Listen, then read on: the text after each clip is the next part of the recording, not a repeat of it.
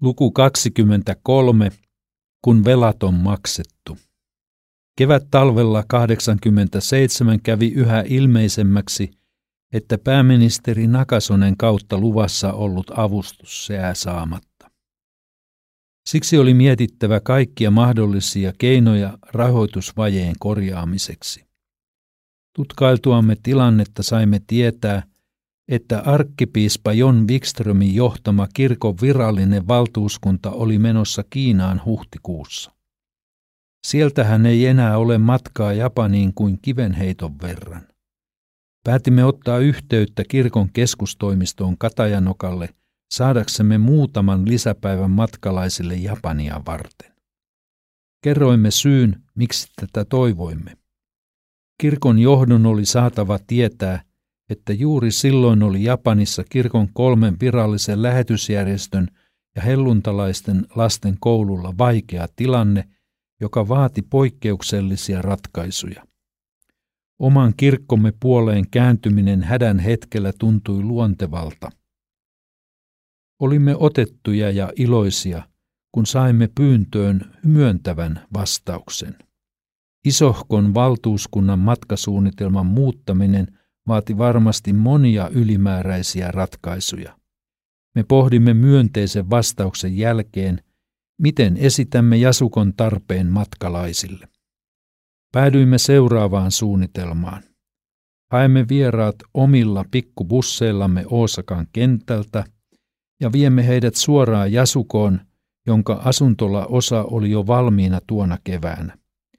Siellä on iltaruoka ja hartaus yhdessä oppilaiden ja henkilökunnan kanssa. Koulun tiloihin tutustumisen jälkeen vieraat jakautuvat majoitukseen eri perheisiin. Meille tulivat arkkipiispa Jon Wikström Birgitta puolisonsa kanssa sekä kirkkoneuvos Timo Rusama ja apulaisprofessori Seikko Eskola. Minun tehtäväkseni jäi kertoa heille Jasukon rahoitustilanne mahdollisimman konkreettisesti. Iltateen jälkeen kello 23 Birgitta Wikström meni jo nukkumaan ja minä aloitin tilannekatsaukseni. Kuulijoina oli kolme kirkon vaikuttajaa. Yritin tietysti olla lyhytsanainen, koska oli jo myöhä, mutta puoli tuntia puheenvuoroni kesti. Arkkipiispa antoi palautetta. Seppo, sinä pidit hyvän puheen. Sen jälkeen miehet keskenään pitivät neuvoa hetken aikaa. Arkkipiispa jatkoi. Nyt ei pidä ruveta rakentamaan mitään pilvilinnoja, mutta kyllä me teemme voitavamme. Miehetkin menivät nukkumaan. Rusama ja Eskola saivat kokea japanilaisen asumisen ahtautta, kun heidän käytössään oli poikiemme alle kymmenen neliön huone vuoteena kerrossänky. En tiedä, saivatko arvoisat kirkonmiehet nukutuksi lainkaan sinä yönä. Tuohon aikaan ei tullut mieleenkään sijoittaa vieraita hotelliin. Sehän maksoi aivan liian paljon. Kevään mittaan pidimme edelleen myyjäisiä. Saimme kutsuja erilaisiin tilanteisiin ja Fatserin sininen teki kauppansa.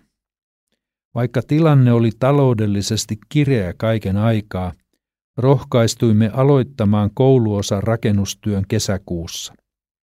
Omat taustajärjestömme antoivat luvan rakentamiseen. Toinen vaihe olikin huomattavasti pienempi ja nopeampi kuin edellisen syksyn asuntolan rakentaminen. Rakennusliike sai osuutensa valmiiksi ennen kuin syyslukukausi alkoi syyskuun alusta. Toinen Suomesta tuleva materiaalikontti oli myöhässä ja jouduimme siksi siirtämään koulun vihkiäisjuhlaa lokakuulta marraskuulle. Mutta siinä vaiheessa olivat koulu ja asuntola kokonaisuudessaan valmiit. Isät olivat ehtineet asentaa parketit myös kouluosan lattioihin. Kaapistoja koottiin hikihatussa vihkijuhlapäivän edellä. Päivä ennen vihkiäisjuhlaa saimme tiedon kirkkohallituksen päätöksestä myöntää Jasukon rakennushankkeen tukemiseen 200 000 markkaa. Koimme sen merkittäväksi käden ojennukseksi kotikirkoltamme Ilta myöhällä pidetty kolehtipuhe, jonka kuulijoina oli vain kolme ihmistä, tuotti tuollaisen summan. Monta kolehtipuhetta olen ehtinyt elämäni aikana pitää, mutta tuotoltaan tämä jää varmasti parhaaksi. Koulun vihkiäisjuhlaa vietimme 160 ihmisen joukolla. Kaikki mahtuivat juhlasaliin, johon myös ruokasali on yhdistettävissä. Suurlähettiläs Pauli Opas piti juhlapuheen. Iltapäivän kiitosjuhlaan osallistui vieläkin suurempi joukko, mukana paljon japanilaisia päättäjiä ja koulun ystäviä. Jasukon oppilaat esittivät ohjelmaa ja TV-kamerat olivat taas paikalla. Seuraavana päivänä jatkettiin juhlia siten, että viidestä ootsulaisesta koulusta tuli oppilas- ja opettajaedustus, joka nousi lähes 200 osallistujaan. Kolmantena päivänä olivat ovet avoinna kaikelle kansalle, ja silloinkin koululla piipahti noin 70 vierasta. Kolmipäiväisissä juhlissa oli yli 500 eri kävijää. Valmiissa asuntolassa oli tilat 34 oppilaalle sekä asunnot perheelliselle sekä yksinäiselle asuntolan hoitajalle. Juhlasalin, keittiön ja ruokasalin lisäksi rakennuksessa oli tietysti sauna, jossa oli kunnon puukiuas. Koulusiivessä oli opettajainhuone, kirjasto, neljä luokkatilaa sekä veistoluokka. Koulun portaikkotilassa oli lasimaalaus teemana aurinko, metsä ja järvi, ja sen koululle lahjoitti ootsulainen harrastelija taiteilija Tooru Jossida. Pihalle saimme Lions Clubin lahjoituksina muistomerkin ja lipputangot. Eteisen lahjoittajien taulussa komeilevat lähes kaikkien suurlahjoittajien nimet. Japanista Sigan lään ja Otsun kaupunki sekä kymmeniä muita yrityksiä ja yksityisiä. Suomesta vastaavasti koulun rakentamista tukivat opetusministeriö, luterilaisen kirkon kirkkohallitus sekä monet yritykset ja yksityiset lahjoittajat.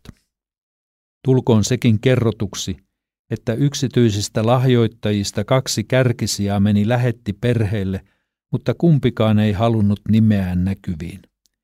Heidän kohdallaan ei ollut kyse kertalahjoituksesta, vaan pitkäaikaisesta, säännöllisestä tuesta lasten kouluhankkeeseen. Jasukon kohdalla voidaan hyvin puhua ihmeestä, joka toteutui sitkeän puurtamisen ja laajojen tahojen yhteistyön tuloksena. Kristittyinä uskomme, että uusi Jasukon rakennus oli myös taivaallisen isämme sydämellä ja sen kautta hänen siunauksensa levisi Ootsuun ja kauemmaksikin Japaniin. Ilman Jasukoa ja sen henkilökuntaa eivät monet suomalaiset lähettiperheet olisi voineet työskennellä vuosikausia yksinäisissä maaseudun kaupungeissa. Asuimme Ootsussa kuusi ja puoli vuotta, mikä on lähetille poikkeuksellisen pitkä yhtämittainen aika samassa kaupungissa. Jakson loppuvaiheessa ihmiset jo kyselivät, milloin meidän vuoromme on palata kotimaahan. Leikkikoulua käyvä Inkeri vastasi, sitten vasta kun kaikki asukon velat on maksettu. Näin todella tapahtui. Muutamat ystävälainan antaneet koulun kannattajat muuttivat lainan lahjoitukseksi. Kaikki jäljellä olleet ystävälainat saatiin maksetuiksi kevään 89 aikana ja Jasuko oli velaton. Vänskän perhe oli velvoitteista vapaa palamaan Suomeen kesäkuussa. Perheemme lähtöjuhlaa pidettiin Jasukon juhlasalissa ja sinne saapui toista sataa ihmistä. Tulipa paikalle myös paikallisen autoliikkeen myyjä, joka koki jonkinlaista kiitollisuuden velkaa – kun olin ohjannut useita lähetti tovereita autokaupoille hänen luokseen. Kauppias toi lahjaksi isohkossa lasivitriinissä oleva japanilaisen nuken. Jos halusimme viedä sen Suomeen, ei auttanut kuin kantaa vitriini varovasti lentokoneeseen sellaisenaan. Seitsemänhenkisen perheen matkustaessa maasta toiseen tavaraa on aivan mahdottomasti. Perheemme oli varmaan aikamoinen näky, kun useimmilla oli vielä soittimet mukana muiden käsimatkatavaroiden lisäksi. Elinan huilu tosi mahtui reppuun, mutta Inkeri kantoi neljäsosa viuluaan omassa kotelossaan. Sadulla oli jo koko viulu, Simopekalla pasuuna, Jukalla trumpetti ja isällä samoin. Sen kotelossa oli tarra, Helsinki Philharmonic Orchestra. Ihmiset hymyilivät hyvän tahtoisesti.